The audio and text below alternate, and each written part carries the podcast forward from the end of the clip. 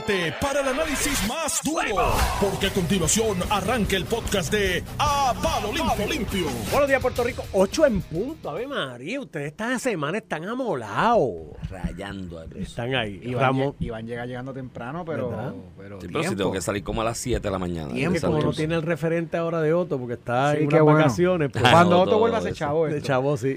No, que salgo a las siete de Santurce. De Santurce aquí una hora de camino. Una hora. Sí, porque con el tapón de allí de la central. Tú no sales a las siete. El de la luz esta de aquí, de los... Saco a las siete y media yo de Guaynabo, va a ser todas las siete de la mañana. Gracias al Departamento de Obras Públicas. Oye, no arreglan los semáforos desde María, mano. Están los semáforos. Hay algunos semáforos dañados, que todavía están dañados. Las señalizaciones, los letreros. Por aquí en área metro uno que otro han arreglado. Vete por la isla sin letreros. ¿Y que, tienen personal? Que, ¿Cómo? Tienen personal. Pero si eso tú subcontratas, gente eso privada, billete, compras el letrero subasta. Y contratas una compañía que los instale. No hay ni... O sea, ¿saben hacerlo? Pero debe haber alguien que sepa lo que tienen que mover los chavos. No hay chavo de FEMA para eso, para poner letrero que se llevó el huracán. Aquí anuncian muchos chavos. Supone que haya chavos federales. Hay chavos anunciados.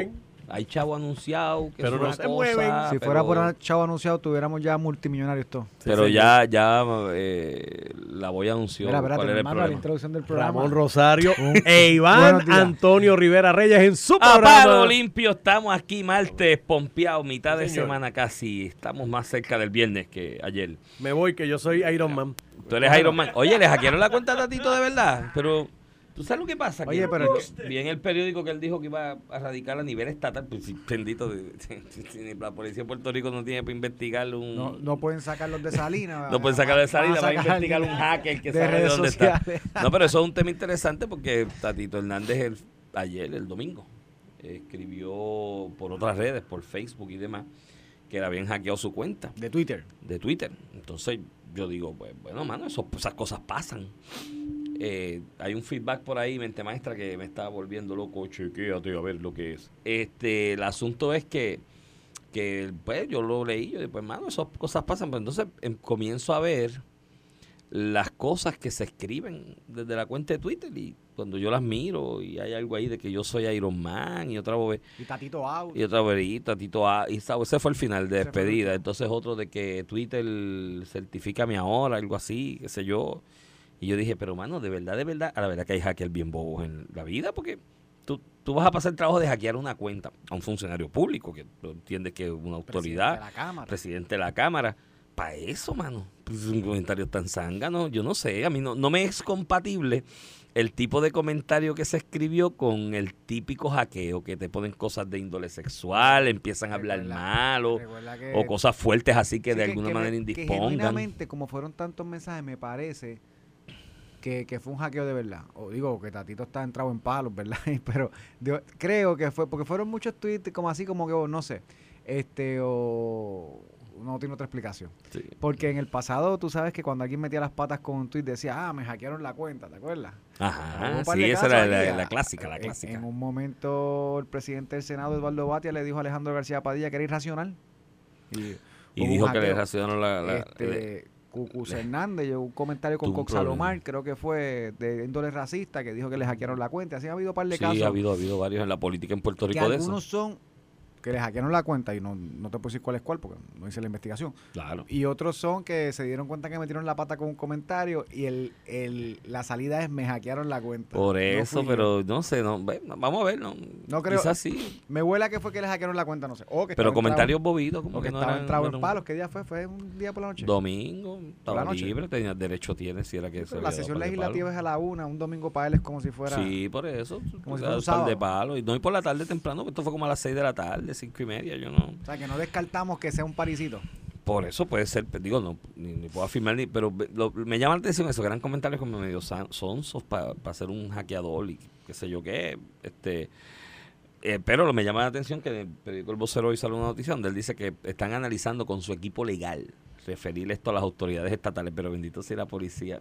Mira, una, la, en la policía hay una división. A la policía de, tú le llevas de fraude cibernético, de fraude delitos, delitos, pero, delitos. Pero está más dirigido, no a que te hackearon la cuenta y pusieron cuatro comentarios estúpidos, está más dirigido a, a, a literalmente o, o amenazas, amenazas o fraude de algún tipo económico. Sí, que te identifican, contra una persona. Te, te identifican la, la red social o te identifican el mensaje, el correo electrónico. Hay los casos clásicos de, de las y, amenazas por teléfono. Y le dan el seguimiento, pero la policía tú le llevas aquí, delitos, una... clientes que le están llevando de un fraude de una empleada que le, le dio un tumbecito. Eso fue un inside job. Y bendito, en el seis seis le dijeron, pero de verdad tú quieres seguir con el caso, porque es que esto se tarda. Mira, te, somos cuatro en la división y tenemos un solo carro para investigar. ¿Tú quieres de verdad seguir con esto? Claro, me tomaron como, como diez mil pesos, tú sabes. Pero lo que está diciendo es, ¿tú puedes venir para aquí o no va a pasar nada como por quiera? Eso, entonces van a investigar un hacker que estaba, qué sé yo dónde, a menos que sea por la carta que, por la resolución que aprobó la Cámara en contra de la guerra de Rusia y de la invasión de Rusia. Y vino un ruso y... Sí, que haya un hacker ruso que, que hable buen español, español. Eh, le haya hackeado la cuenta y Putin le ha dicho... No sé. La venganza, la venganza de Putin contra Tatito. Sí, bueno, no sé, pero nada. Van, en cosas tema, más mundanas, hoy hay mensaje de situación mensaje, de estado del de... gobernador. Va, me imagino que hará referencia a la friolera presupuestaria que anunció de doce mil quinientos veintitrés millones. ¿Cuánto fue el último? diez mil millones del Fondo General. Sí, lo que, no, Iván, lo que pasa es que eh, cuando tú miras el gasto operacional, eh, uh-huh. y aquí es que viene lo que la gente, lo que mucha gente eh, descarta, ¿verdad? De hecho, con Luis Fortuño hubo presupuesto de diez mil, once mil millones de dólares. Uh-huh. eh, pero cuando tú miras gasto operacional desde, desde, desde Alejandro García Padilla para acá, ¿de qué? Luis Fortuño, Aníbal Acevedo Vilá para acá. Los presupuestos en el gasto personal han bajado drásticamente, uh-huh. aunque el presupuesto total aumenta. En el caso de Pedro Pierluisi, que fue lo mismo que Ricardo Rosselló, aunque tuviese un aumento en el presupuesto total, la realidad es que lo que se gasta en el gobierno es menos. Lo que pasa es que tienes que asumir dos mil y pico de millones de dólares de pensiones, que ningún claro, otro presupuesto eso, anterior lo asumía. No lo estaba, o sea, cuando Luis Fortuño presentó el de nueve, cuando Luis Fortuño uh-huh. presentó el de nueve mil y pico, diez mil, no tenía ningún gasto de, de, de pensiones, porque las pensiones las pagaba el fideicomiso. Pagaba el fideicomiso a, ahora no, ahora tú tienes que asumir eso. Cuando tú miras el gasto personal, realmente se han hecho los ajustes. Y tienes un paquito de deuda. También. Y tienes un pago de deuda que no has tenido en los últimos dos o tres años, uh-huh. digo, cuatro o cinco años. Uh-huh. este Y en ese sentido, pues, ¿sí? ¿Qué? Y en el mensaje de estado de situación, pues, entonces, este sería verdaderamente su primer mensaje de estado de situación del país, porque, porque el, el primero es uno de transición. Por eso es de transición. Estaba cogiendo el gobierno de Wanda Vásquez, que llevaba un año y pico ya en funciones. Aquel era fácil, aquel yo solo escribía en... Esto está chavao, una oración y ya, y qué sé yo. Me imagino que hoy pues hará acopio y resumirá lo que él entiende que son sus grandes logros. ¿Qué es lo que hace un estado de situación? No el, el, el gobernador de estado de situación lo que trata de proyectar son los retos que tiene que atender. Y los logros. Y los logros. Y ciertamente, yo sé que a la gente le molesta, pero cuando miren... A mucha gente le molesta cuando miren los números económicos que se han estado ventilando las últimas semanas con el empleo, con los índices uh-huh. de actividad económica, cuando tú miras los resultados de la pandemia. Este, realmente los temas más principales de Puerto Rico siempre hay, en esta ocasión hay muchas cosas que proyectar. ¿Qué es lo que tú quieres un estado de situación? Yo creo que difícil es hacer un estado de situación cuando tú no tienes nada que proyectar por las circunstancias que sean. Yo creo que el gobernador tiene una oportunidad de, de, de, de enseñar o, o lo que es la carta, lo que ha logrado en un año, en momentos donde se discute este si el gobernador va para la reelección o no va para la reelección, etcétera, etcétera. Yo creo que cosas que te puedo reconocer así, a grosso modo, veremos el mensaje hoy, lo analizaremos mañana. Pero a grosso modo te puedo re- reconocer de esta administración un gran logro con el tema de la salud. ¿Sabe? El manejo aquí de la pandemia, desde que llegó como gobernador, fue liberando restricciones en un lado, lo ajustando que se hace, ajustando ajustar, por un lado y liberando. Algunas veces tú y yo opinábamos que estaba too far, pero, sí. pero, pero fue flexible. Pero a la larga, cuando eso, tú buscas el tema hoy, educativo. El gobernador llegó a abrir las escuelas. Abrió las escuelas que los niños llevaban ya un año y pico sin ver, sin, sin salir a una escuela, que afecta el desarrollo de un niño, especialmente en la infancia, en la, en la preadolescencia, el no tener esas clases presenciales. Eso, eso hay que reconocerlo como, como un logro de, de este gobierno y un logro del Departamento de Salud y del Secretario de Salud. Eh, ciertamente la baja en la tasa de desempleo también hay que reconocerlo. En algún momento yo dije, espérate, no me truques con los números, porque si me vas a comparar la tasa de desempleo de marzo del dos mil veinte o de marzo del dos mil veintiuno con la que reportaste ahora en marzo del dos mil veintidós, tienes una variable en el medio que fue la pandemia que dejó desempleada a mucha gente, pero ciertamente al revisar nuevamente la estadística, la tasa de desempleo es más baja de, de de, de épocas históricas previas al inicio de la pandemia, que ciertamente, ¿qué fue lo que hizo Biden? Biden en su mensaje de Estado habló de una reducción en el desempleo en Estados Unidos, pero era comparándolo con el año anterior, ante la pandemia. Pues, obviamente, pues claro, que ahora que está, se está reabriendo la economía paulatinamente, pues te ibas a tener una reducción en el desempleo, pero acá no. En el caso de Puerto Rico es una histórica comparada con periodos previos a la pandemia. Eso pues hay que reconocerlo también. Los índices de crecimiento económico también pues son plausibles. Eh, aunque está ahí la variable de la pandemia entre medio, pero ciertamente hay un movimiento de crecimiento de actividad económica que se está eh, reflejando en la, en la data, en la estadística, así que en ese aspecto pues el Departamento de Desarrollo Económico allí el man, y el amigo eh, Manolo Sire pues tiene que, que, que debe ser receptor de ese reconocimiento. En cuanto a eso, Eh, ¿qué otra área te puedo reconocer? Que en seguridad estamos muertos por la pechuga, mano. Bueno, y los asesinatos eh, van para arriba. Bueno, bueno, bueno. Pero, eh, eh, Iván, la actividad tengo, delictiva va para siempre arriba. Siempre he tenido un problema ¿Mm? eh, con medir la criminalidad a base de las estadísticas. Porque no necesariamente, por ejemplo, en pandemia no tuvimos estadísticas criminales. Eso no quiere decir que Puerto Rico era más seguro, era que tenemos una situación. Y eso no significa como nosotros nos sentimos seguros. Pero si para la gente que lo mide así, perdóname, Iván, este año tenemos menos asesinatos al día de hoy que el año pasado y que el anterior. Sí, igual con delitos tipo... No, no, o sea, la estadística, no, no, Iván, no, no la podemos no, cuerpo no. Unas cosas. Los números son como algunos seres humanos. Si los aprietas, dicen cualquier bueno, pero, cosa. pero espérate. En asesina, el, el, asesinatos el, son lo que se reporta asesinato. Eso no lo puede, mira, no lo puede manipular nadie. Área, y en actividad delictiva sí, es lo que reportan los precintos. Aquí, aquí en el área de seguridad me refiero a que la gente no ve presencia policíaca, se siente eso, menos seguro. La, eso lleva así, es una la, cuestión de recursos las humanos. Masacres, sí, sí, pues, sí, claro, sí, verdad, las masacres, las masacres y los... Y, lo, y, lo, y los asesinatos estos a plena luz del día son como que con una impunidad que, oye, una cosa es que el que se esconde en la oscuridad de la noche y el esclarecimiento para delinquir, de casos. El esclarecimiento de casos, pues quizás, pues, aunque te tengo que reconocer que muchos de los más llamativos se han esclarecido con bastante celeridad. Lo, pero el, los otros días hubo una redada de, de ciento y pico de personas. ¿Cuando ayer fue eso? No, no, no, hace ah, tiempo. Hace, hace diez, unos meses. Por eso se están esclareciendo. Y ayer, te... y ayer reportaron un operativo de droga Oye, eh, impresionante. ¿Tú viste, tú viste en la, en Papá, había gente en condado red, vendiendo... Una vendiendo... red de, ta de taxistas. De personas sí, que, que trabajaban en los hoteles, siempre ha existido, siempre, pero que tú y lo de prostitución también. Pero que tú, sí, con prostitución y droga, eso uh -huh. se usa. Pero como que tú, que tú lo investigues y lo procesas como red. Es algo complicado, no es mismo que tú cogiste sí, sí, con una lo, chauchita, que conecte, a que, que los lo conectes todo. A mí, a mí me sorprendió ahí que la noticia que Yunyun y, es bueno, Iván, Yunyun es lo que y Elvira, Yunyun y Elvira esta mañana eh, comentaban que te vendían una bolsita de veinte de cocaína en noventa pesos, mano. Y yo dije, que hace falta que el secretario de DACO emita una orden de congelación de precios, porque congela no, todo no, cuando la no gente lo, abusa. No lo diga, que lo zumba. baila, se, baila zumba. No lo diga, pues mira, en área, pero en el área de seguridad, ciertamente, la ciudadanía en general no se siente más segura. Hay una escasez de recursos, eh, hay una impunidad de cierto tipo de delitos que lo hacen como que, mira, bajo eso, la presunción de que no me van a coger en el medio de la autopista a las tres de la tarde en Guayama los otros días. Ahí, obviamente, y esto yo he insistido, hay una escasez de recursos humanos, eso es una realidad. Lo hay, lo hay. Y hay que llegar a que uno es entendido. Yo, ya se ha hecho un pequeño paso de avance que es incrementarle el salario a los policías, se está trabajando con el asunto del seguro social para los policías para que complementen la pensión, con, con su retiro y la pensión y demás. Esos son pequeños pasos que se van adelantando y hay que reconocérselos, pero en general aquí hace falta eh, hacer llevar a cabo algún tipo de impacto mayor en cuanto a la ley de seguridad, porque a la larga esa es la función del Estado, brindarte pero seguridad. Pero tú, tú estás reconociendo que se empezó a atender el asunto. Sí, sí, por no, eso. no, no, no. Pe, tengo pe, que, tú haces un estado de situación, no es que tú resuelves, de, de hecho yo creo que nadie puede resolver el problema de seguridad nunca en ninguna parte del mundo, o sea, para tú decirte está resuelto, siempre hay algo que mejorar, lo que tengo que decir es, que, que, uno que, mira que para atrás, doble habitante de Puerto Rico uno mira para atrás y dice, año, este año uh-huh. estamos tomando los pasos para irlo mejorando, que puede ser mucho más, más o, pe, o menos, te, te lo doy, más o, o estamos echando para atrás, por lo que tú me dices, pues estamos echando para adelante. No, no, aunque se están atendiendo unas áreas pues, que hay que atender. Pues eso, eso es lo que el gobierno tiene que proyectar. Y en Empleomanía te tiene unas, tiene unas estadísticas que se han reseñado la última semana que dice que la economía está mejorando. Que claro que falta un montón por mejorar. Y mientras sí. tú tengas este desempleo, no es no algo es que tú no vas seguro. a detener. Exacto, no es, no es algo que tú seguro, vas a detener. En general, en cuanto al área de educación, el regreso de los estudiantes a clase hay que reconocerlo.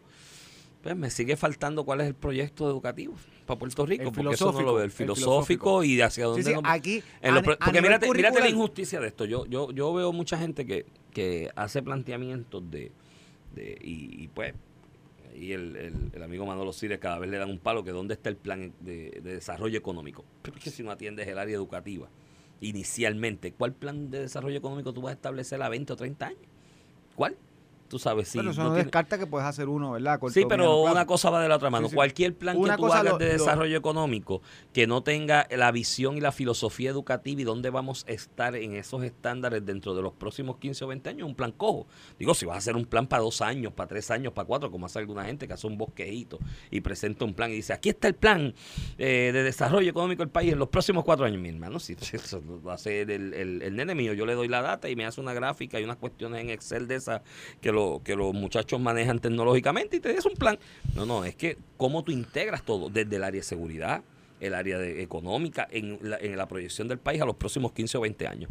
En el área educativa falta eso, y, y el secretario recién confirmado, yo te reconozco que en el área burocrático-administrativa del Departamento de Educación, claro, porque lo conoce, porque viene de adentro, lleva muchos años y sabe que el papel que tiene el clip Rosita va en no, la bandeja y no, negra. Y no, y no lleva y, tanto, desde el dos mil diecisiete llegó de educación, mm, del Departamento de Justicia, sí, él estaba en el Departamento de Justicia, Justicia, tuvo un seguro público, antes, a, lo, a lo que te digo es que conoce, con lo que conoce ahí fue, mm. eh, entró bajo la con Julia Kelleher, bregó el dos mil diecisiete. Sí, pero antes, antes de Julia Kelleher yo creo que en algún momento no, también estaba Alejandro, por ahí.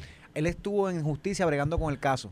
De, en ah, algún momento de educación el caso especial. De o sea, que ya conocía sí, sí, de alguna manera. Y el conoce bien el gobierno y sabe ejecutar. Lo estabilizó a él, nivel administrativo. Él, la, la cuestión de que el papelito de la presilla rosa va en la bandejita negra, eso lo sabe. Ahora, el plan no, educativo. No, no lo minimices así. No, no, no. Quiero ejemplificarlo de la cuestión burocrática. Sí, sí, sí. Esa la, de, la cuestión administrativa. Que a veces es un problema y quizás él debería incrementar o engrosar su equipo de trabajo con gente que nunca haya estado allí, que conozca del área educativa con una visión desde afuera, porque a veces es un problema, ¿no? Tú llevas mucho tiempo dando vueltas sí, sí, en el mismo sí, te, sitio. Te empecina. Entonces, te, te, te, como que te, te neutralizas en lo mismo, porque y de vez en cuando necesitas a alguien que venga desde afuera, y eso funciona igual para todas las agencias, para todas. Alguien que venga desde afuera, que nunca haya estado allí y lo mire desde el macro y diga, mira, este esto es lo que hay que hacer aquí, no, por aquí es que tenemos que cortar, viendo desde afuera, porque el de adentro rápido te dice, no, es que eso no se puede hacer así.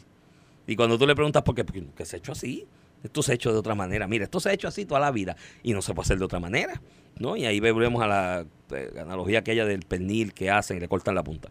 Eh, y eso yo creo que en toda la agencia, en educación urge, urge y hay que comenzar con un pero, entendido pero mira, como país de hacia dónde vamos en ese aspecto. Iván, y co coincido contigo, en, en educación por décadas nos hemos perdido en la cuestión momentánea administrativa eh, sin atender el problema de que... que ¿Qué, ¿Qué sistema educativo público yo quiero proyectar? Yo quiero encaminarlo a profesiones de futuro. Quiero, por ejemplo, una filosofía que en algún momento Luis Fortuño lo hizo, eh, de, de ciencias, matemáticas y tecnología, la famosa STEM, Ricardo Rosselló también, pero con los cambios de administración todo se pierde, igual que el bilingüismo. Eso es un problema. Eh, uh-huh. ¿Cómo yo hago una escuela bilingüe? Mira, al final del día, los que están teniendo mejores recursos para la universidad, y tú y yo lo vivimos cuando uh-huh, fuimos a la universidad, uh-huh. Este, son personas que estudiaron en un colegio privado, bilingüe, que tienen un inglés eh, impecable, pues esos tienen una ventaja sobre todos los demás. Sí, y eso yo coincido y, contigo que ha sido una mezquindad aquí de administraciones limitarlo, porque países que no tienen que ver nada con China, Estados Unidos China, enseñan inglés como China, parte de China, su eh, digo, el son sistema, bilingües. El sistema bilingüe educativo en China es, es puramente bilingüe porque es la herramienta. Finlandia, no ver, Suecia, mira, Holanda, no tiene que ver todo. Ni con Estados Unidos, tiene uh -huh. que ver con la economía global. Entonces, eh, si tú quieres hacer un negocio con alguien en China, vas a tener que hablar inglés, no hay otro. No le guste, no hay pues, hermano, tiene un pues, problema. En ese sentido, y esto es parte de la politiquería, de que si eso nos acerca a Estados Unidos, sí o no, ¿cómo yo le impregno al Departamento de Educación, más allá, aquí lo único, el único curricular que hemos estado hablando y peleándonos y, y desgarrándonos las vestiduras es que si perspectiva de género o equidad de género, si solamente contra la comunidad L G B T y la mujer, o también incluimos otros sectores en esa educación. Eso es lo que hemos, nos, nos hemos concentrado a nivel curricular y perdiendo otros elementos sumamente importantes, como le vamos a enseñar el inglés, cómo yo le doy a esos niños los recursos que tienen los niños de escuela privada para aprender el inglés. Ciencias, matemáticas, tecnología. No, al fin, mira, de aquí a veinte, treinta años, todos los trabajos, no oye, importa el que sea, va a tener que tener un elemento de tecnología. Tú y yo, adelante, que somos que somos abogados, nosotros tenemos hemos tenido que aprender un elemento importante mala. de tecnología. Eh, lo mala. que son research, radicaciones, las, vide las videoconferencias judiciales a ahora. Mala, a la mala, mm, pero mm. a lo que voy es que no importa la profesión, el zapatero.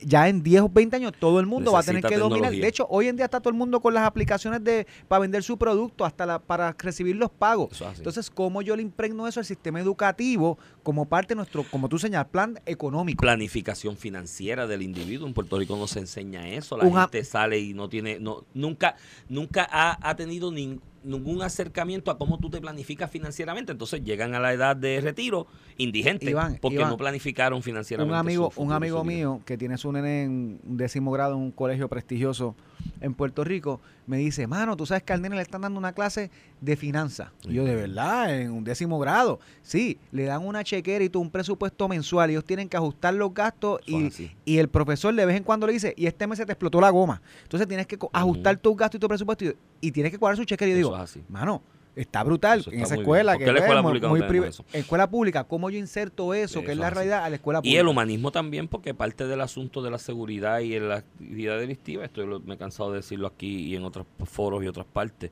un millón de veces, es cuestión de humanizar al individuo, que el individuo vea a otro como un ser igual y que yo no tengo derecho a quitarle la vida a nadie. ¿Me entiendes? No, tienes que llamarle, Digo, tienes ni, que llamarle perspectiva de género porque no, ese es el no, tema no, con el que yo uso de sí, bandera. Tú o sea, eliminas, a eso hemos sí, llegado. Pero yo estoy claro que tú eliminas el tema de perspectiva de género y humaniza al individuo y el resultado es el mismo. Sí, respeto, respeto al otro, a todo el mundo. Exacto, y no pasa lo que pasó en los Óscares de que me paré y le di una gasnata al otro por un chiste, ¿me entiendes? Porque me he humanizado y he creado sensibilidad en cuanto a eso. Yo me siento humanizado, o sea, las veces que yo, yo, no me, yo no me he parado de aquí. Para ir donde ti. Oíste que yo soy parte de tu proceso de crecimiento espiritual y social. Entonces, el otro asunto es eh, el asunto del, del contexto, ya lo mencionamos, economía, el aspecto sociológico, político. Si tú adelantas eso que le enseñan en la universidad en el primer año a años anteriores durante la programación de educación en la escuela pública, no tienes que esperar a la universidad para que el muchacho se, se entienda su entorno político y social y como tal. Una vez yo lo, lo entiendo, me ubico donde puedo ser una ficha de te, cambio. Y eso te lo ato, en el mismo. Ese es el primer paso, te lo ato con la universidad eh, pública, la Universidad de Puerto Rico. Ah, esa hay que jamaquearla y virarla al revés. Igual, y... ¿Cómo yo hago esa universidad aparte de nuestro crecimiento económico y social? Pues claro que tiene que haber humanidades, pues claro que tiene que tener bellas artes, pero estamos haciéndolo porcentualmente lo correcto. Yo tengo un uh-huh. montón de amigos míos, muchísimos amigos, tú los conoces, muchos amigos que tú conoces también, que literalmente querían entrar a hacer X profesión, no pudieron entrar, entonces entran por humanidades, entran por otras divisiones que realmente no es un, no es su interés, educación no es interés, porque la oferta que está dando la universidad no compagina ni con la economía, ni con lo que quiere la lo ni quiere la oferta, ni la, ni, ni la ni, ni la amplitud de horario que en una sociedad donde el muchacho ya a los diecinueve, veinte años necesita tener un trabajo porque la demanda del sistema económico, la publicidad alrededor te, te impulsa o te empuja a tener gastos. Que buscar un trabajito para los gastos, ¿no? Y, y, y quieres tener el carrito y tienes que tener las mejores técnicas, ¿sí? Y eso te, te obliga de alguna manera o te empuja a trabajar. Entonces, ante esa realidad, la Universidad del Estado, ¿por qué diablo a las seis de la tarde, a las siete está cerrada prácticamente? ¿Por qué esa universidad no está abierta hasta las doce de la noche? Lo balancean más. Pero ¿sabes por qué? Porque hay unos profesores diurnos que tienen sí, que, que mantenerlos en su horario temprano. Esa es la verdad. Hay que jamaquearlo. Porque, porque el sistema está diseñado para sus profesores y, y, y empleados y no para el estudiantado. ¿Por qué la universidad, porque la universidad en, el, en la Junta de Gobierno formaron un ple-ple y una pataleta porque no querían aprobar una versión de un plan de ajuste de, de la universidad para efectos de presentárselo a la Junta porque faltaban doscientos millones de pesos y sin eso no iba a poder pagarle a los empleados. Primero, revisa si, si tienes una plantilla de empleados que es la que necesitas, porque allí todo, tú y yo pasamos por sí, allí sí, y allí sí, se, sí, sí. se vira huevito un poquito. Eh, y aparte de eso, segundo, una universidad de ese tamaño, con once recintos, cincuenta y pico de mil estudiantes, la, lo que baja, tenga. Y en baja. Y en baja. La pregunta es, si tienes supuestamente las mejores mentes en esa universidad, no somos capaces de generar esos doscientos millones a base de investigación, a base de propuestas, a base de programas, a base de proyectos. O sea, es una universidad que es incapaz de generar... O reducir gastos administrativos. O reducir, una combinación de ambos, reduce gastos administrativos y búscate la diferencia en research, en propuestas de investigación, pero no, hay una pereza de investigar. Bueno, estoy diciendo, en el caso de, de, de, de, de uno de mis hijos que consigue una propuesta para uno de los recintos de, de la Universidad de Puerto Rico y le dice, mira, aquí hay cinco millones para esta investigación que esta O N G de Estados Unidos los está poniendo, quiere que sea en Puerto Rico, lo que necesitamos, ya los estudiantes quieren participar, necesitamos un profesor que lo supervise, pues una investigación de ese tipo tienes que tener un profesor que, by the way, le dan descarga por esas investigaciones, tienes una clase menos que das porque estás dirigiendo esa investigación, ni un profesor quiso montarse. Porque es difícil. Porque era, había que trabajar. Pero, y más allá de eso, Iván, a lo que yo iba, la oferta, qué cursos estamos, qué sistema, estamos enfocados en, en, en el empresarismo, estamos enfocados uh-huh. en la tecnología, o sea, ¿Qué, ¿Qué estamos proyectando, qué estamos promoviendo, qué estamos ofreciendo en la universidad? O si realmente esto es para mantener unas plazas estándares que ya dimos y esos son los cursos que ellos dan y pues ahí si tú quieres estudiar, eso lo tienes que coger. Todo el mundo quiere la fácil, todo el mundo quiere la ciento uno de algún departamento, de los departamentos. Y eso los directores de departamentos, los decanos están peleando con eso todos los días. Gente aquí que quiere dar la ciento uno de tal materia a las diez de la mañana o a las nueve y media de la mañana, para las doce, para las doce arrancar e irse a su oficina a hacer el contratito de consultoría que tienen con la legislatura, con el gobierno, con una empresa privada, o de irse para su casa. Y eso, pues, en una universidad así, mi hermano, no es charpante. Si nadie jamás que el palo, nos vamos a pique. En el mensaje de situación del gobernador esta noche, me imagino que se va a tocar el tema del estatus. Cuando vengamos, vamos a hablar de estatus, mano, para vamos aquellos que dicen status, que estamos obsesionados con y el estatus. Y vamos a hablar de Salinas también, que ahí salió a relucir que esto lleva tiempito por ahí circulando. Eso lleva años que se acabó, le, le mi sacaban, hermano. Le sacaban las manos. De hecho, mañana vengo con información sobre eso. Ajá, pues sí, lo dejamos para mañana. Tengo, tengo una reunioncita hoy que me van a poner al día. De verdad, hay chisme, sí. hay chisme. Eh, muchacho, ya tú bueno. verás. Bueno, vamos a la pausa y regresamos en breve. Estás escuchando el podcast de A Palo Limpio de Noti uno seiscientos treinta. De regreso aquí a Palo Limpio, edición de hoy, martes veintinueve de marzo del dos mil veintidós. Este es Iván Rivera quien te habla. Acompaño como todas las mañanas al licenciado Ramón Rosario Cortés y Valiente. Muy buenos días, Iván. Siempre Mira, este Ramón, pues te estaba diciendo que una de las cosas que se podría esperar hoy, o uno de los temas que se debe tocar en el mensaje de estado de situación del gobernador, es el tema del estatus.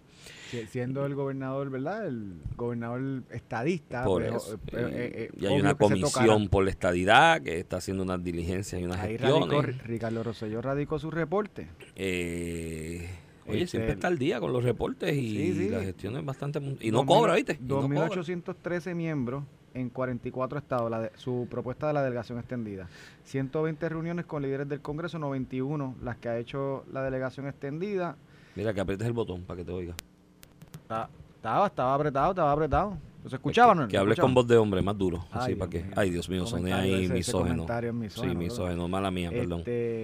Y tienen un evento a finales de julio este, para reunir las delegaciones en D C y plantear. Así que es un tema que ciertamente cualquier gobernador estadista tiene que tocar. Y no cobra. Yo creo que el error con la comisión, de la legislación de la comisión esta de delegado estadista, fue dar sueldo, ¿viste? Si no le daban sueldo y buscaban gente que quisiera hacer la gestión porque de verdad sentía el desprendimiento de aportar gesta en su vida a esa iniciativa, a lo mejor funcionaba mejor. Porque mira los resultados ahí del que no cobra. Eh, de hecho, aplicaría otras cosas. Eso aplica con la libre asociación. La libre asociación en Puerto Rico sufrió el problema de que la gente, si no había, y aquí lo enganchamos con el tema del estatus que queremos tocar, si no había dinero o no hay dinero en un plebiscito, nadie quiere defender la libre asociación. La defienden si hay una chauchita. Iván, en el evento del dos mil diecisiete que tú representaste sí, la, sí, la porque, libre asociación. Porque hablé con Néstor Dupré y con un par de gente que después se metieron en una mogolla allí del Junte Soberanista, uh-huh. que le dije, mira, esto es una magnífica oportunidad para educar sobre la libre asociación. Vamos a coger este mismo proyecto. No hagan nada, no digan, no hagan nada, no, fíjate que yo estamos bregando con eso y estamos a punto. Después vino el Junte Soberanista y yo dije, pero si la libre asociación no tiene como reto los libre asociacionistas distanciarse de los independentistas, no es negativo estar en la misma mogolla, porque mm. da una mala percepción. Que no, se, pero aguanta. Que los populares de derecha, eso es lo que le dicen a los libre asociados en el Partido Popular, sí, que son independencia. Que soy independencia. La, la famosa frase de Héctor Ferrer, sí, que, eh, libre asociación es independencia. Sí, sí, porque que tiene, él tiene soberanista, un, es igual a independencia. Un doctorado, libre asociación, que era una variante de independencia, él tenía un doctorado en Derecho Internacional Público y estudiado eso por años y sabía que era eso lo mismo. Sacamos. Sí, sí, nunca, nunca han enseñado yo, el documento. Yo, pero yo siempre, yo siempre he dicho eso. Que aunque no es lo mismo, es una vertiente. U, u, hay, dos países una, independientes llegan a unos acuerdos que fue lo que sí, pero, se supone que hubiéramos hecho en el cincuenta y dos y no lo hicimos, pero, ¿verdad? Pero... Lo que pasa es que yo creo que ustedes también tienen que perder el miedo. Mira, no, esto es un pacto y lo haré con, con China, con Venezuela, con el que sí, sea. Sí, pero en este caso en Estados Unidos, pues tengo la mitad de la nación. Claro, allí, claro. La mitad de los y, nuestra realidad, Puerto, y nuestra realidad en Puerto Rico Estados y Unidos. Y el ochenta por ciento de la economía de este país son intereses estadounidenses. Va a hacer un pacto de libre asociación con China, pero si el ochenta por ciento de la economía tienes que ser con Estados Unidos. Pues.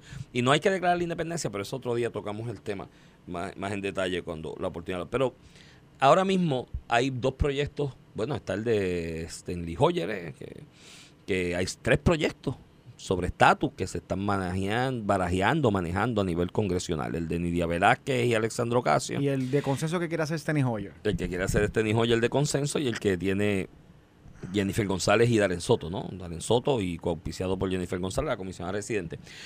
Y hay una resistencia, o por lo menos desde de las huestes del, del ala conservadora del Partido Popular Democrático, entiéndase los que están con el status quo, o como decía don Juan Manuel García Pasalacua, que en paz descanse y Dios lo tenga en la gloria, los happy colonial, que dicen, no, ahí no va a pasar nada, eso está dividido, no hay ambiente. Además, mira, acá Dalmau dice, vamos no, a mandar, no, no me pueden sacar la colonia sí, y la papeleta. Además, vamos a mandar a, a, a la firma Charlie Black y tres cabilderos más a decir que esos, esos proyectos no funcionan porque el E L A no está en la papeleta. Y el E L A tiene que estar en la papeleta porque hay y en un, el caso de Charlie Black, para que, lo... que le diga a los congresistas Eh, republicanos y racistas que Puerto Rico no se pone como Estado, porque nosotros somos otra porque cosa unos distinta. Cuponeros, somos unos ah, cuponeros, de hecho van a bajar los cupones, vi una noticia por ahí, eso porque era una revolución si bajan los el, cupones, no, no, una no, reducción. No nos están proponiendo que nos equiparen un poco más, un aumento para sí, el caso el, de Puerto Rico. Pero Primera Hora reporta que desde mayo va a haber una reducción por un ajuste en la fórmula y demás. Bueno, yo creo pero que su, el aumento su, fue... Supongo por el aumento de la pandemia. Sí, porque obviamente. Eso, porque es que el aumento de la pandemia era temporal. Pero en fórmula base nosotros vamos a tener más de lo que teníamos antes. Claro, pero al reducirlo sí, de sí, la... Si Biden lo logra, ¿verdad? Al reducir la... Después hablamos de Biden, hemos aguajero que lo tenemos en tintero. Pero nada, eh, el planteamiento es que irán esos cabilderos dando estelela, eso es injusto. Eh, están hablando de, que está brutal, de una ley de presupuesto del dos mil catorce, dos mil. La, la, la, la Obama. La de Obama, la de Obama que Obama. Incluía do, do, do, ¿cómo es? dos punto cinco millones. Eso, eso, fue, eso fue una introducción a la línea de presupuesto que no se vence de Pedro Pierluisi como comisionado presidente. Pero el asunto es que la, la sí, ponen... una consulta que la, ponen dos punto cinco millones. Están dos punto cinco millones. Que tiene que aprobar el Departamento de Justicia, que dos veces se le ha enviado y no aprueba. No es la primera vez que... No es la primera vez que... que Departamento de Justicia Federal. Que dan dos punto cinco millones para educar para el Estado. En el dos mil cinco lo hicieron, en el dos mil seis no se usaron y terminaron el, en el hospital de veteranos. Sí, lo, lo que pasa es que está distinta, que no se utilizó. De hecho, Alejandro García Padilla dejó la Asamblea Constitucional por esos dos punto cinco millones y nunca erradicó nada. Pero, pero bueno, el asunto es que esta, yo esta semana, el día que tengo un poquito más de break es el viernes, porque estoy ahora hoy, mañana y el jueves, pero yo le voy a mandar una carta a Stanley Hoyer. Y yo le decía, mira, mano, aquí hay una pero preocupación. ¿Pero este ni la va a leer o le va a hacer como Biden a Tatito? Ah, yo la voy a mandar, yo no sé. Me voy a asegurar de que la dirección sea la correcta. ¿La puedes publicar? ¿La puedes publicar? Sí, la voy a publicar y todo, porque se la voy a enviar como ciudadano puertorriqueño preocupado por este tema del estatus y demás, que yo creo que es una tranca para el desarrollo económico del país. Otros estoy convencido en el P P de dicen que no, que tú estás equivocado. Sí, está bien, pues allá ellos. Qué bueno que él era. Y que ellos dicen que él era, bueno y no, y qué bueno es él era, y que tiene que estar en la papeleta. Pues yo le voy a enviar una propuesta a Stanley Hoyer, para que esto, esto sí que sea un proyecto de mucho consenso. Para que él esté en la papeleta, una primera ronda, él sí o no. Y ya está ahí en la papeleta.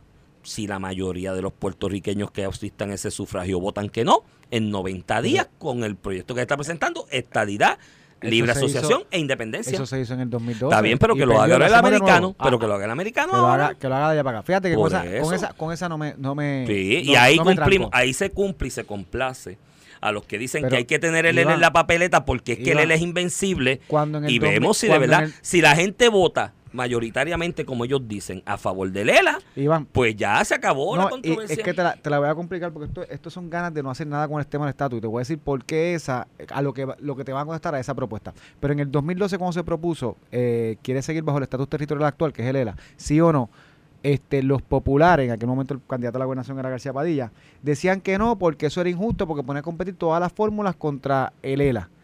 Y cuando pusimos esta idea sí o no en el veinte veinte, que eso no podía hacer porque no tenía el E L A. De hecho, yo pensé se, que se los limpiaban. Ah, pues, pues no, iban, porque la mayoría de Puerto Rico quiere la estadidad, Iván. Esa es la verdad. Sí, que, que na, y eso bueno, ha venido tarde, así. Vamos, eso ha venido vamos. así desde los, desde los cuarenta, cincuenta. El último, está subiendo el fa, el, el, la favorabilidad a la estadidad. El último sufragio general en Puerto Rico fueron las elecciones generales del dos mil veinte. Yo no veo con la mayoría ejercicio comparativo de participación similar que se pueda realizar en este país y ganó la estadidad. Pues, y tú miras la trayectoria del favor de la estadidad en los últimos diez, veinte años, Iván, va, treinta, cuarenta años, has visto que va subiendo, es una realidad. Por culpa de los populares. Eh, eh, en, en parte, en efecto. Sí, porque sí, se sí, han amarrado de... Pero Iván, tú dices una propuesta, y, está, bueno. eh, él así o no para empezar. Pero, claro que es maravillosa. Lo que pasa es que es que es unas ganas de no resolver nada, porque te dirán, es que el E L A de ahora no es que nosotros queremos, mírate Dalmau lo que dice, es que nosotros tenemos que proponer nuestro E L A, porque se quieren inventar un E L A que es inconstitucional a nivel de la Constitución de ah, Estados Unidos. El autonómico, el autonómico, el autonómico. El autonómico lo que, que, te es que, que esa, la Constitución de, de Estados Unidos no reconoce la autonomía. Como... Día, tú ya te van a decir, no, no, pero es que yo no quiero este E L A, yo quiero venderle un E L A de sueño, o sea, lo mejor de dos mundos, el, el pero, embuste, ellos no quieren, la que, pero ellos lo que no quieren es que esté en la papeleta. El E L A que ellos quieren diseñar, y van a escucharte Dalmau lo que pero dice. Pero no es el de ahora territorial, bajo la cláusula territorial. territorial. No, no, no lo, quieren, lo quieren así, pero le quieren añadir el, el elementos para cubrir las deficiencias que han pasado en los últimos pero años. ¿Pero qué elementos? Si, que, les, que, si sigue bajo la cláusula vínculo, territorial, el, sigue mira, siendo a voluntad del Congreso. Yo escuchaba ayer una entrevista de Colbert con, con Carmen Jovet, Jorge Colbert, diciendo que si usted quiere eh, un vínculo indisoluble con los Estados Unidos, la estadidad o el Estado asociado. No, papá, será la estadidad, el Estado asociado. No, mañana nos votan y ya y se acabó. La, eh. de la ciudadanía ahora es por una ley. Es por la una ley, de revocar la ley. Mañana. Y ese vínculo. Digo, es, tú y yo seguimos y los que tenemos ciudadanía y seguimos cuare, teniéndola. Y, cuare, pero... y te voy a buscar una decisión del circuito de Washington que no, dice en los casos de la caso isla. De Arizona, yo creo que. En los de por ley no está. Anyway, pero sácate ese tema. Sí, en efecto, no hay un vínculo, no hay un vínculo indisoluble con el Estado asociado porque mañana el pacto se puede acabar con una legislación, la ley seiscientos. La, la eliminan y ya se acabó por eso, la y, relación. Y la ciudadanía también. Este, a, lo, a lo que voy, que, te, de, de que un... te quieren vender eso como si el Estado hubiera asociado, cuando todos los informes de Casa Blanca, las opiniones del Departamento de Justicia han dicho expresamente que, un, que bajo el Estado Libre Asociado no hay un vínculo indisoluble, o bajo la Libre Asociación no hay un vínculo indisoluble, eh, porque va a depender de lo, un Congreso no puede obligar a otro, va a depender de a distinto que pasa con los estados, que una vez que tú entres a la, a, a la Unión, el Tribunal Supremo de Estados Unidos ha decidido que ese vínculo es indisoluble. Entonces, pues lo que te quiero decir es que al final del día con tu propuesta te van a decir que no, porque van a querer definir ese E L A con cosas que ellos saben que no son correctas, pero que paralizan la bola y que no va nadie va, ah, ni entonces, el Congreso, ni nosotros entonces, vamos a aceptar ese, esa no definición. Es, entonces no es que el E L A está en la papeleta. No, es que ah. no quiero hacer nada con el tema. Mm. Iván, eso es lo triste. Entonces, okay. reconociendo, porque los líderes del Partido Popular saben lo que está pasando con el E L A, tenemos una Junta de Supervisión Fiscal, que Tatito José Luis Dalmau tiene que estar a tiros con ellos porque mandan más que ellos. O sea, no, desde, no, yo, desde el punto de vista del Partido Popular, no, no. es un hecho que el Estado Libre Asociado le quita incluso las facultades a, mí, a sus líderes si y al pueblo dicen, de Puerto Rico. A mí sí me dicen que el E L A es invencible, pero, pero no, pero ¿sabes papeleta? Qué? No lo quiero tocar porque como estábamos hablando del, del empresarismo en las sin fines de lucro, no, no, yo quiero, tú sabes, meterme en las sin fines de lucro porque yo veo, esa es mi manera de hacer dinero porque hay unos fondos ahí. Muchos líderes populares ven la política del Partido Popular y el E L A como eso. Como yo no una, quiero tocar el tema porque esta este, este es mi carrera. Sí, esta es mi carrera. O sea, yo tengo que sí. estar aquí treinta años cotizando para retirarme. Se me quedo sin trabajo. ¿Me entiendes lo que te quiero decir? Al final de yo todo recuerdo, es eso. Recuerdo el amigo Luis Delgado, que en paz descanse, que inició un y movimiento. Y by the way, muchos estadistas en el P N P también, eh, o líderes del P N P que realmente no son estadistas nada, que lo ven como un vehículo. Los hablo yo con ellos. Lo ven como un vehículo. Después estaba el liderato y llegué aquí por, por. ¿Me entiendes lo que te quiero decir? Lo hay en todos partidos, en el Partido Popular, es que son todos porque si no lo pierden. Yo recuerdo el amigo Luis Delgado, que en paz descanse, que para allá, para el dos mil diez, nueve, dos mil nueve, eh, creó un movimiento que le, se llamó ALAS, Asociación por la Libre Asociación Soberana. Eso era una redundancia, pero bueno, era una cuestión de mercadeo que él quiso incluir, un puertorriqueño bien echado para adelante. De hecho, representó a la, a la Libre Asociación o ELA Soberano, como le nombraron en la, en la consulta esa del dos mil doce. Y el amigo Luis Delgado viene con esa idea y dice, mira, pues si la Libre Asociación aquí está huérfana, si alguien la rescata, y él pues metió mano y emprendió, hizo un gran trabajo y dedicó los últimos años de su vida a eso. De hecho, murió con las botas puestas la, la, trabajando su proyecto. Siempre él tuvo mi admiración porque todos los proyectos que se metía los, los empujaba hasta lo último. Eh, y yo recuerdo cuando él vino con esa propuesta, escuchar a la gente libre asociacionista del P P D de años que viene y dice, no, pero es que eso no se puede permitir porque nos quitan la vaca de ordeñar, porque la libre asociación era la vaquita para ordeñar de mucha gente, que la ordeñaban, la ordeñaban hasta que buscaban posicionamiento en la opinión pública generalizada y luego negociaban con los dirigentes del P P D a qué escaño iban a correr o a qué agencia querían dirigir. dirigir y demás.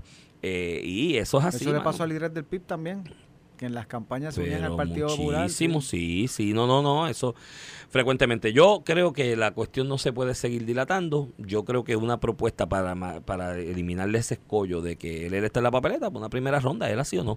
Si el resultado es que no, pues vamos a la segunda ronda en noventa, ciento veinte días y en, o lo más corto, el periodo más corto posible, porque la realidad es que Que, que ya tienes una campaña educativa sobre todas las demás alternativas y vas entonces a la alternativa que reconoce el derecho internacional como descolonizadora, ¿no? Según la, la resolución esa quince cuarenta y uno y otros escritos y otras opiniones de expertos en el tema. Así que ahí está la propuesta. ¿Alguien en el P P D la va a recoger? Mm. ¿Alguien en el P P D la va a recoger? Pues si Dalmau convocó una mesa multisectorial hace como dos meses, se reunieron, dijo que en diez, ah, pues mira, le voy a mandar, de siete a diez días mira, iba, le voy a mandar, iba a hacer la propuesta de Lela y no le voy a, le voy a mandar, la, mira, le voy a mandar copia de, de la carta Hoyer, se la voy a enviar al, al, día, a la mesa multisectorial. Al también. Final del día yo creo que el tema del estatus son temas que tienen que resolver el resto del pueblo de Puerto Rico, que no sean los líderes del Partido Popular, porque no lo van a resolver nunca. O sea, que uno tiene que, lo que te quiero decir, uno tiene que ya dejar, eh, tratar de buscar el consenso cien por ciento, porque es imposible. Hay un sector que no quiere mover el tema y punto.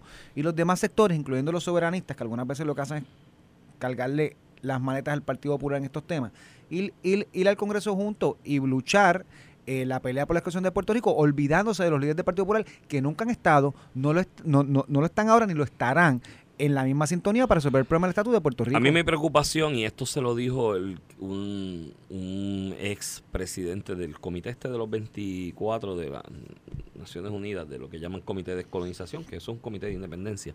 De hecho, esa fue la controversia, que este, no me acuerdo, de una de las islas del Caribe Oriental, que presidió incidentalmente ese, ese comité, nos reunió a todos después de las vistas esas de la peregrinación al Congreso, a la ONU, y nos dijo, miren, pero es que ustedes están en el lugar equivocado, esto es un comité, que es lo que yo siempre he planteado, porque eso es lo, ese es el origen del comité y la resolución que lo crea. Esto es un comité para la independencia, y yo veo que ustedes tienen un problema en Puerto Rico, nadie quiere la independencia. Ahora tienen que buscar alternativas de qué es lo que van a hacer con el asunto del estatus. No le pase como a mi país, que en un momento vino Inglaterra y mira, nos dio una patada por fundillo y nos sacó y pasamos la, la salsa y el guayacán, con la diferencia de que nosotros somos una isla del tamaño de un municipio que ustedes tienen, que se llama Cagua. Ajá. Eh, si ustedes vienen de Estados Unidos un día y le da la patada, ¿qué van a hacer? Así que vayan resolviendo esto. Desde ya, ahí se molestó todo el mundo, y al otro año, misteriosamente, ya él no era presidente del no comité. No, era. Arranca. Pusieron uno de Ecuador, que era de los de Correa, de izquierda, para que, ¿sabes? Para que llevara el mensaje. Sí, que... porque dijo la verdad. Dijo la verdad en ese mensaje. ¿Sabes? Y yo dije, antes este tipo está claro con la vaina. Pues no, ya ese no, ese no era bueno, porque, porque dijo la verdad. Y a mí me preocupa esto a largo plazo. Yo me voy a morir ya mismo. O sea, yo tengo ya cincuenta y un años, voy a cumplir cincuenta y dos este año. Te falta, te falta, muchacho. No sé, a lo mejor me muero el año que viene. Yo, yo estoy con la vida, yo estoy, yo estoy en paz con la vida. No, ya no. Yo he vivido lo suficiente. No, sea, no, no, no, no, de verdad. Yo me, puedo, yo me puedo morir mañana y estoy feliz porque he vivido. treinta, te quedan treinta, cuarenta ojalá, años. Ojalá, ojalá. Digo, yo no sé, lavarse los dientes treinta años más está fuerte, man, y levantarse todas las mañanas, no ir al baño. Dientes, se me caen un poco. Entonces, el asunto es que yo estoy en paz con la vida y a mí me queda menos en este, en este mundo terrenal de lo que le quedarán a mis hijos. Eh, así que yo me puedo morir mañana y me voy tranquilo, que he hecho las cosas que he querido hacer y a plenitud. Pero me preocupa a largo plazo el país en este tema, de verdad. O sea, esto es insostenible. Esta vaina no puede seguir siendo así.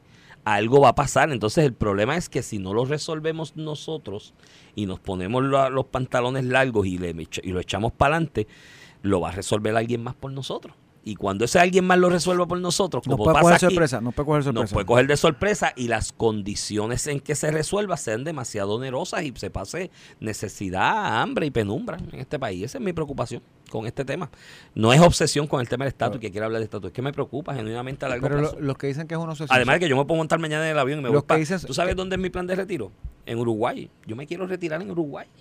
Y yo me voy a montar en el avión y me voy para Uruguay. ¿Y vienes de vez en cuando? Y vengo de vez en cuando, pero entonces ahí están mis hijos, que ya yo me despedí de ellos, de que nos veremos de vez en cuando, porque ellos harán su vida profesional por el mundo también. Pero que ellos, yo creo, por lo que ellos me han dicho, que ellos piensan que en un futuro, cuando las condiciones aquí mejoren, volver. Y es porque aman este país. Sí, sí, entonces sí. Yo digo, pero ¿va a haber país? ¿Entiendes? Lo va a ver, Iván, lo va a ver. Y, yo, este, yo, y este tema del estatus es tangencial para ellos. Sí, coincido. Pero mm. yo creo que si tú miras para atrás en la historia... El, el, el miedo a no resolver el problema de estatus se ha ido disipando. Sí. Se ha ido disipando. Y la verdad es que, que yo propongo el así o no, porque los ya que ese apoyan miedo no el ELA en su versión actual, Iván, este en su versión territorial vigente, que después, imagínate, perdió en el dos mil doce, Iván, antes de la Junta de Supervisión Fiscal, antes de promesa, antes de las peleas que hemos tenido que dar por fondos federales con la pandemia, con los huracanes y con los fondos de salud. O sea, yo creo que, que, que es otra etapa. Mira, pero, este, ¿qué quieres coger? Bueno, tal vez Salinas. Tal vez Salinas, que lo discutimos mañana. Hoy salió, hoy salió... Biden dice que nos van a dar el CESAI, chavos para el Medicare, Medicare, para la reforma pan, en salud, para, para todo lo del CESAI lo pudo. A mí estas expresiones de Biden, y verás el aguaje y verás cómo eso se va aguando en el proceso. Bueno, lo que pasa es que lo está, teniendo, lo está teniendo en el tema de presupuesto. Claro, que, pero, que, pa, que parece que ahí lo va a poder atender. El problema es que eso no resuelve un año fiscal. Entonces, sí, el otro nosotros año. Que estamos haciendo un plan fiscal a diez años, por darte un ejemplo, nos tenemos que tener seguridad con los por ingresos eso. Que vamos a tener, y esos ingresos van a representar una cantidad sustancial de todos nuestros ingresos. Así que, eh, primero Biden prometió en la campaña eh, que, que nos iba a dar paridad y que ese caso de Trump, al final del día la administración de Donald Trump eh, se opuso a, judicialmente a una decisión del Tribunal Distrito de Puerto Rico, del juez Gelpí, by the way, que ahora está en el primer circuito, del juez federal Gelpí, diciendo que no nos puedan discriminar en el seguro social suplementario, ¿verdad? Eso es, el, las personas de escasos recursos con seguro social cogen un, un incentivo adicional. Eh, que eso va desde el fondo de ingresos, ¿verdad? Tiene una razón de ser porque Puerto Rico estaba excluido, porque eso va como parte del sistema contributivo de ingresos del gobierno federal, del Tesoro Federal, y Puerto Rico no aporta ese fondo. Pues, anyway, eh, la administración de, de Donald Trump se opuso y apeló la decisión hasta llegar al Supremo. El circuito la confirmó hasta llegar al Supremo, y Biden, después que prometió que nos iba a dar paridad en todos esos programas, mantuvo mintió, la posición de mintió, Donald Trump eh, de que eso no nos correspondía a nivel co por, por constitución. Biden y nos mintió. Nos mintió. Y bueno, hasta Tatito le envió una carta y nunca se la contestó. Esas cartas que sí, Tatito pero eso envía. Fue el C I C O. Tatito, de Tatito debe tener un empleado que se dedica más que escribir cartas. Sí, pero yo creo que debe verificar. Entonces, el C I C O. Viene, viene paralelamente, este, radica un proyecto del American Build Back Better, este Biden, donde nos incluye esas asignaciones, y se eso murió. Está muerto porque no tiene ni los votos demócratas en el Senado de los Estados Unidos. Está dando problemas específicos dos senadores, más uno más de ellos que es Joe Manchin, el de West Virginia. Y en ese sentido, pues está bloqueado. ¿Cómo lo atendemos? Pues nos toca presupuesto año a año, año con año. El problema que eso crea en, nuestro pues, eh, en nuestra problema, estabilidad fiscal. Con el problema porque que... puede ser que el año que viene no se asigne en el presupuesto o se asigne menos, mira, como ha pasado el, en años anteriores, porque nos pueden discriminar porque no somos con Estado. El, con el ¿Y qué nosotros hacemos? Tenemos que cortar con el gasto. Problema que el, el problema que en los próximos midterm elections... No poner contribuciones. En el, los próximos midterm elections los republicanos van a barrer. En el Senado, claro. Y parecería en que el Senado, House se cierra y, la brecha y, mucho. Y Cámara puede ser que se, que se, se, que cierre, se más. Cierre mucho más. Pero que todo vislumbra a que en el Senado, digo, te tengo que decir que los números del Partido Demócrata, yo que soy un freak con esto de las encuestas, este, han mejorado con, con el tema de Ucrania. Este, no sé si suficiente como para eh, tapar el, el descontento que ha habido con el presidente Biden en los primeros, ¿verdad? El primer año, año y medio. Los números están por el piso. Eh, el asunto es que, y con lo de Ucrania, medido comparado antes de Ucrania y después de Ucrania, los números siguen bajando. El tipo se está... Pero el, no, pero a nivel de favorabilidad, el Partido Demócrata y Biden, los la, dos subieron desde el último mes y medio del conflicto. La, bueno, yo vi una encuesta de Ipsos hace ¿De quién poco. La viste? De, Ipsos, bueno, de Ipsos. No, no, pero... De Ipsos, mírate, la publicó Fox. El asunto es que... La publicó Fox. La, pero mírate, mírate las que... La, la, la que todas las, y, y Realpolitik lo hace, coge todas las políticas, todas las encuestas a nivel nacional y las abrevia. Mira, pero mira, el asunto es que Biden con el tema este de Medicare, ¿tú sabes lo que hizo? Un aguaje, como hizo cuando fue a Polonia. Fue a acercar la frontera y dijo, yo quiero ir. Pero no Ucrania, me dejan. Pero no me dejan. Mi, mi, mire, aguajero. Mi guardaespaldas no me dejan. Mire, aguajero. Usted es el presidente de Estados Unidos. Usted es el que manda. Además, la suena, nación suena, más eh, suena poderosa débil. Económicamente. Suena, mira, yo creo que él no debió haber ido. Punto. Tú Por no vas. Eso, usted va allí y mete. Aunque, ni, ni usted, mira, ni alguien que no está allí debe ir allí. Mire, mete. Aunque sea y haga como Trump, que va a la línea de la frontera, menos, entra, pone los pies, saluda a un ucraniano allí, mira para atrás. A menos, a menos que usted ya sea soldado y lo envíen, usted no tiene que entrar allí. Si usted no está allí, no tiene que entrar no, allí. No, pero él, él dijo, yo quería ir. Porque pero yo... él, ahí lo que digo es, no te, no, hagas, no te hagas el más macho man de la película, porque así. Si de momento tu respuesta es que no fuiste porque no te dejan ir otros, tú sabes, pues mira, no fuiste así, macho man. Así está haciendo con ustedes los estadistas y está, así está haciendo con el con el con, C E S A I, con el Medicare, con todo eso. Y con Tatito. Y después Pierluisi viene y dice hoy en el periódico, no, no, Tatito, la relación de nosotros con sigue, Casablanca es bien buena. Es bien buena. Y con eso es un problema, que, alinearse aquí con los demócratas republicanos. Sigue enviando cartas allí como si eso importara. Sí, sí, ese es el problema aquí, que ese esa Esa cuestión de rápido embarrarse con los demócratas y los republicanos allá, olvídese afecta, de eso. Afecta. Usted meta mano aquí y ellos allá. No, no le haga el juego a ninguno de los dos. A los dos dígale, si me tratas bien, tienes mi apoyo. Mira, la, la mente maestra nos está votando. Sí, ya es hora de irnos. Escuchamos mañana. Tiempo de más. Ahí está Elvira Reddy y por ahí viene Sin Miedo. Esto fue el podcast de A Palo Limpio de Noti uno seiscientos treinta. Dale play a tu podcast favorito a través de Apple Podcasts, Spotify, Google Podcasts, Stitcher y Noti uno punto com.